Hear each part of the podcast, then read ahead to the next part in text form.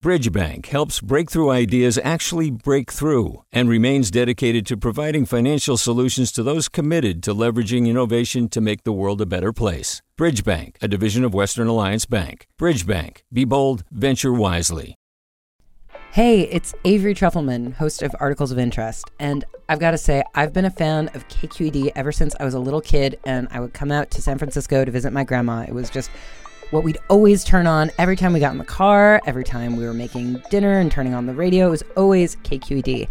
And then over the years, I've become a massive fan of KQED podcasts because this is local reporting at its best. These are answers to questions you've always wanted to know, interviews with exciting, unusual voices, necessary journalism, all told with love and care and artistry. And did you know that a majority of KQED's funding actually comes from members? It's just people like you and me supporting the programs they love while also getting access to cool events, behind the scenes footage, and so much more. If you want to sign up and be a part of this amazing community, visit donate.kqed.org slash podcasts to become a member today. That's podcasts with an S.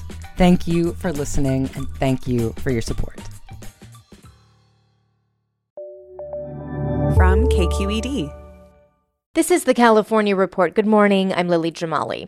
California plans to almost double vaccine allocations to vulnerable populations, with state officials vowing to send 40% of doses to communities hit hardest by the coronavirus pandemic. KQED's health correspondent April Dembosky has more on how the state plans to do this. Acknowledging a vaccine rollout plagued with inequities, Governor Gavin Newsom laid out some simple stats. Low income households earning $40,000 a year have seen double the rate of infections as higher income households. At the same time, insult to injury, households earning over $120,000 have twice the access to vaccines.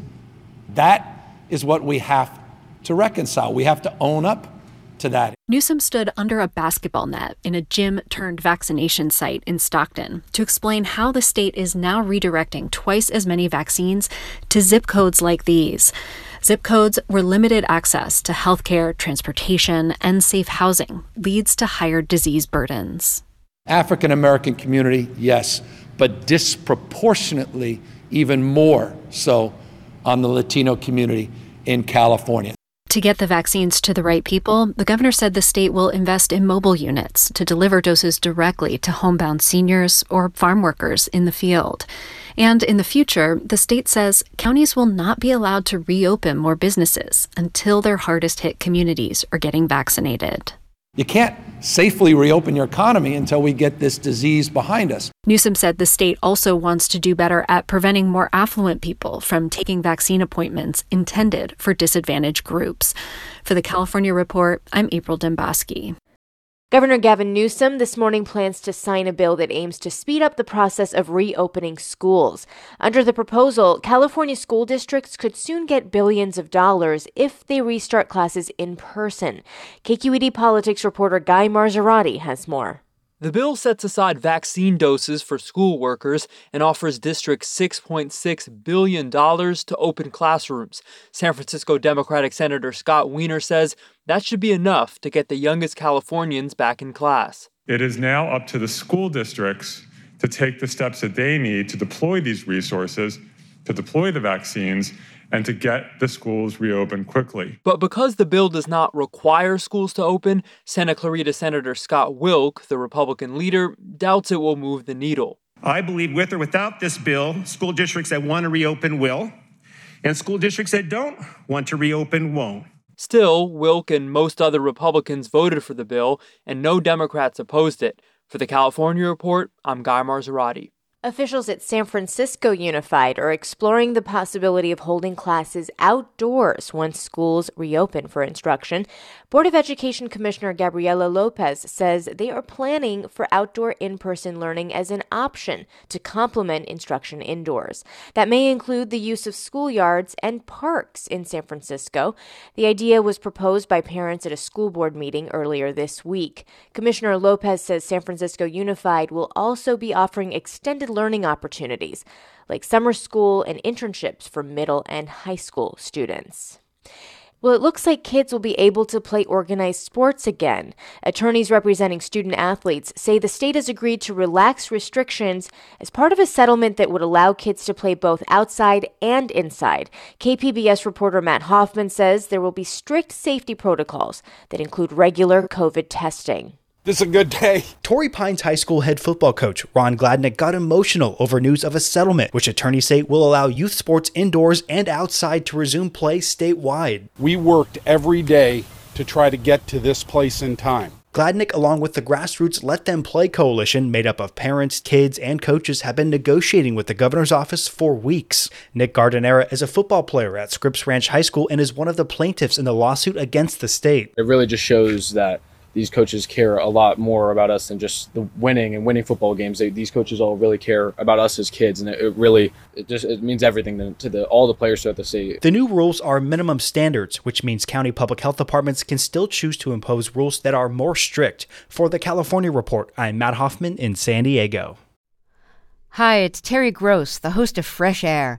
We bring you in depth, long form interviews with actors, directors, musicians, authors, journalists, and more.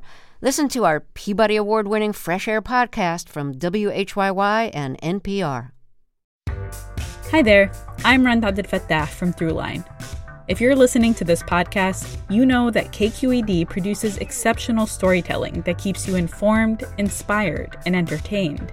Their podcasts cover issues from your neighborhood to the entire country and everything in between. Support this work today.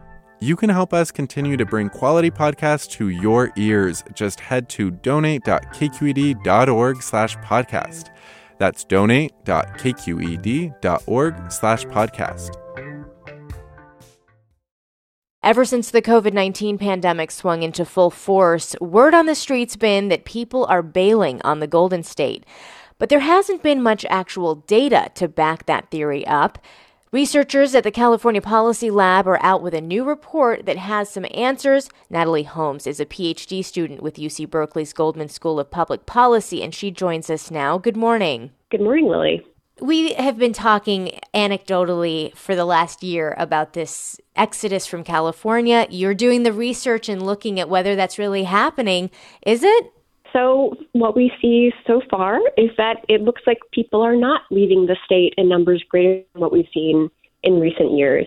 Um, on the other hand, it does look like there are fewer people that have come into the state during the COVID period. And what are your thoughts on why things have remained fairly status quo even during the pandemic? So, a little bit of this is conjecture. I can't entirely get into the why, though we'd, we'd like to get into some of that in the future. Part of what I think is happening is that, you know, once COVID hit, people kind of pressed pause and wanted to see how things were going to shake out before you know making decisions about where to go. So you know we've seen um, overall exits maintain about what they've been in the past. Entrances are down, and I think maybe that's because you know cross-state moves are kind of a bigger deal, and so people have been you know waiting to make those big decisions. So one of the things you found was that there are some pockets where people are leaving within California. Mm-hmm. Talk to us about that.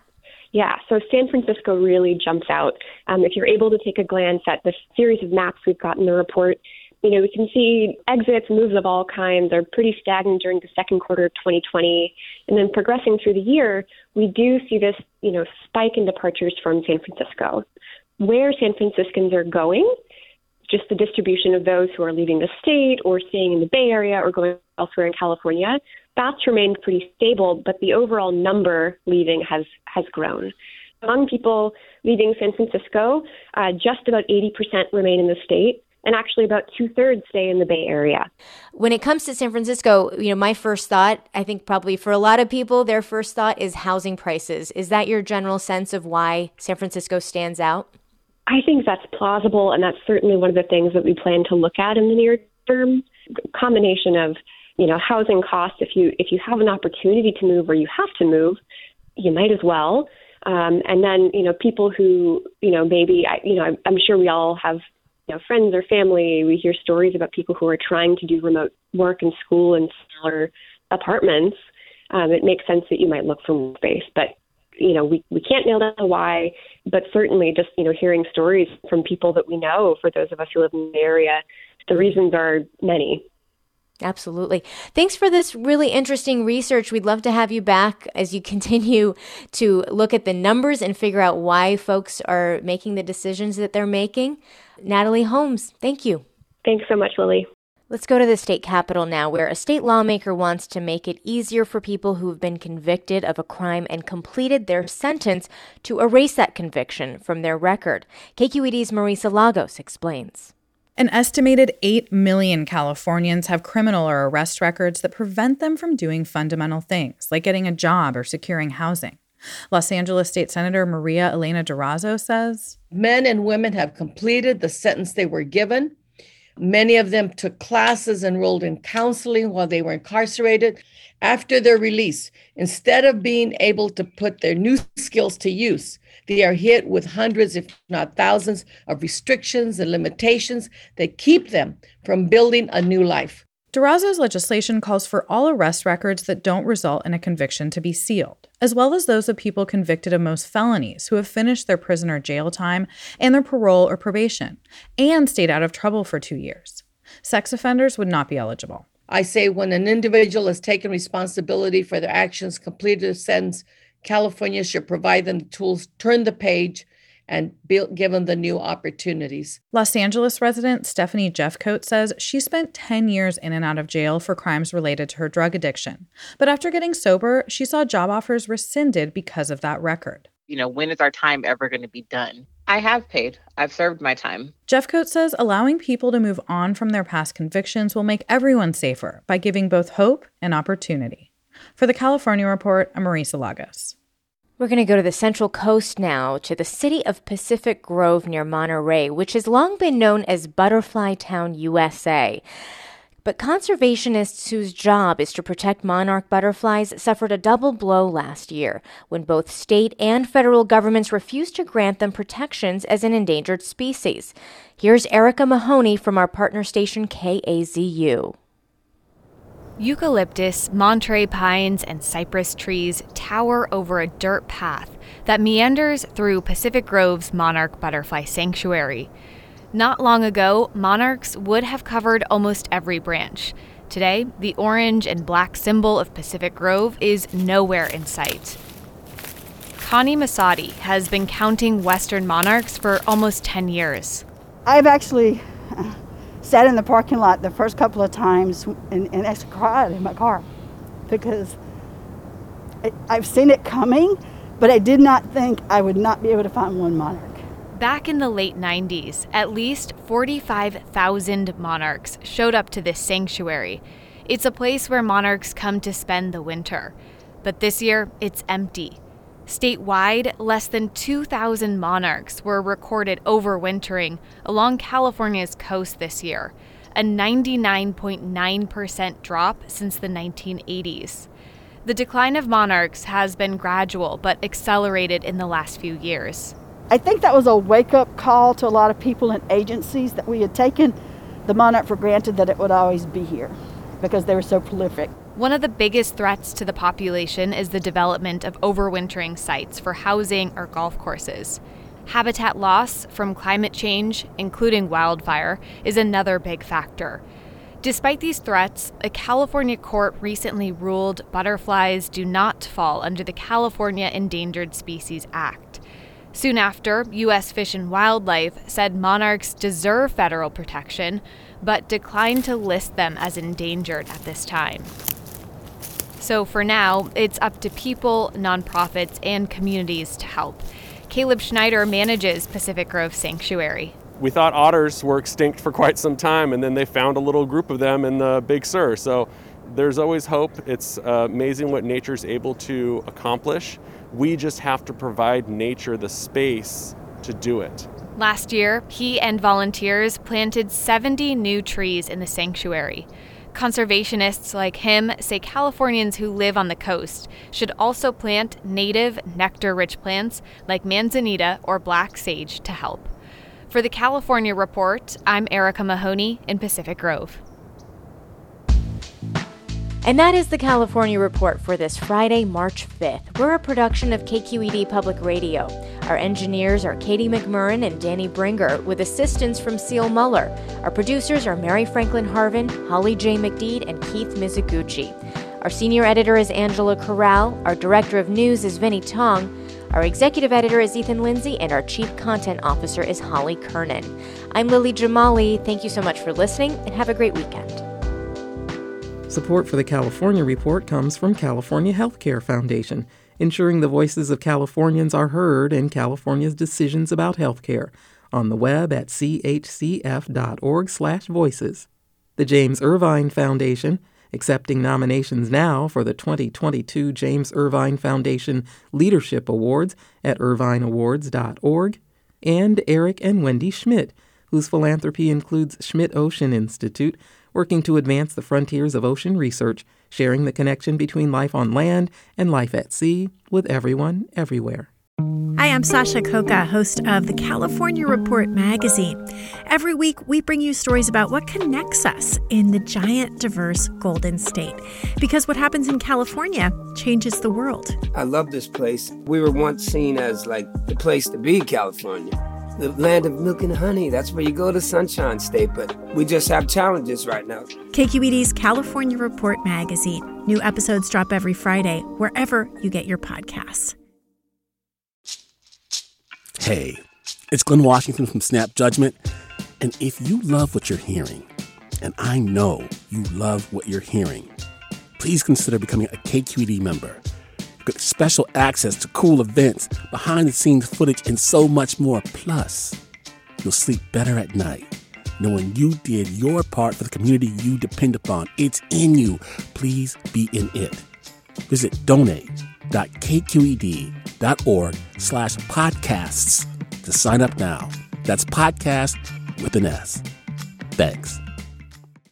Do you love learning about the San Francisco Bay Area? Its history, its people, its unique blend of cultures? Then you should check out the Bay Curious book. I'm Katrina Schwartz, editor and producer on the Bay Curious podcast, and I'm here to let you know that for the month of May, we've worked out a sweet deal for KQED podcast listeners. Right now, you can get the Bay Curious ebook for $1.99. That's right, $1.99. Just search for Bay Curious wherever you get your ebooks or find a link in our show notes. This offer does expire at the end of the month, though, so you'll want to act on it fast. Happy reading!